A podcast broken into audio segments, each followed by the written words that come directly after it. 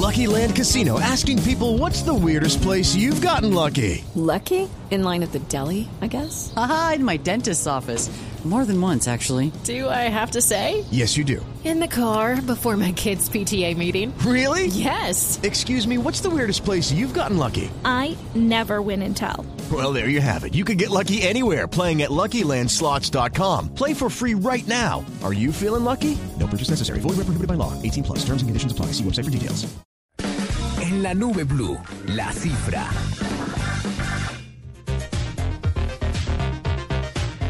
8 y 17 minutos. Su merced tiene una cifra, doctor Truskiller. Tengo un par de cifras, eh, ambas eh, contradictorias, y creo que es un para, para seguir en la tendencia que ha inaugurado Juanita de, de hacer mezclas en las secciones, amo hacer fusiones. eh, creo que esto sería una cifra como con un mismísimo virus.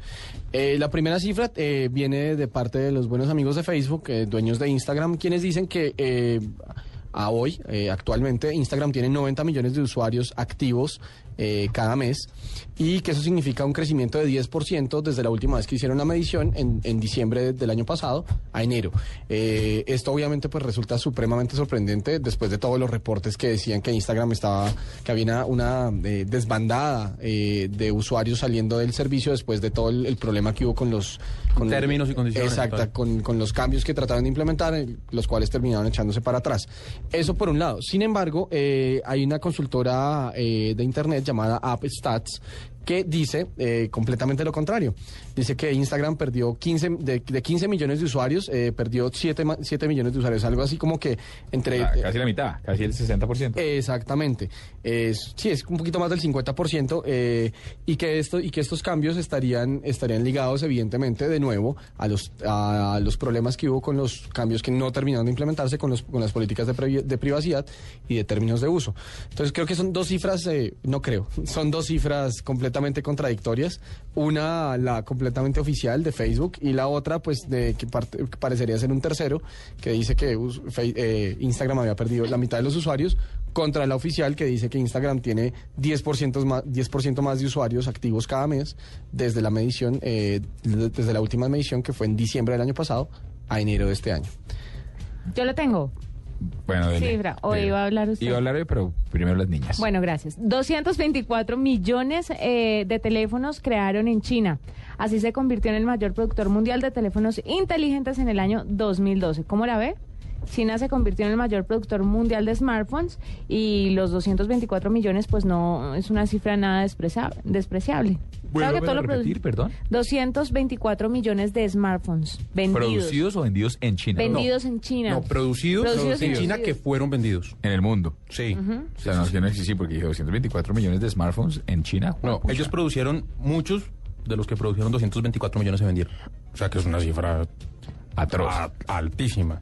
Y a propósito de teléfonos, doctor Julián tiene otra. Pues yo, le yo no, no les conté que pues Samsung anunció de forma oficial que las ventas de la familia Galaxy S superaron los 100 millones de unidades alrededor del mundo. Sí, pues resulta que desde que, desde que se lanzaron hace tres años, eh, pues resulta que este nuevo récord está sustentado en los 25 millones de unidades vendidas del Samsung Galaxy S, que fue el primero, luego con 40 millones del Samsung Galaxy S2 y más de 40 millones del, del Samsung Galaxy S3, que desde que se lanzó en el, a mediados del 2012. Pues me parece impresionante. Yo le tengo otra cifra. 100 años. ¿Qué? Imagínese que, pues aparentemente hay un señor que era el creador del Sunday Times Tribune. Eh, aparentemente era un inmigrante noruego, eh, pero noruego no, húngaro, perdón, que se llamaba Alex Conta. Y el tipo decía, a pesar de ser el dueño de un periódico, decía porque decía, mire, si usted de verdad quiere que algo se preserve en el tiempo, no lo escriba en papel, el papel se torna amarillento y finalmente termina afectándose. El secreto está en tomarle una fotografía, incluso la palabra escrita, y, dejarla dentro de una, una válvula, una válvula, no, una bóveda que no pueda ser, eh, que no pueda ser penetrable por nada. O sea, como empacado al vacío. Sí, y, y de alguna manera dicen, eh, es muy chistoso porque ¿Una cápsula del tiempo? Dicen que ese es el pres- eh, él, él escribió esto en, 18 en 1913, Ajá. ¿sí? En enero, una, ca- y lo dejó en una cápsula del tiempo de 100 años y dijo, cuando, descu- cuando hayan destapado esto, les garantizo que ya va a haber alguien que se haya inventado un sistema que permita preservar todo a través del lente de una cámara.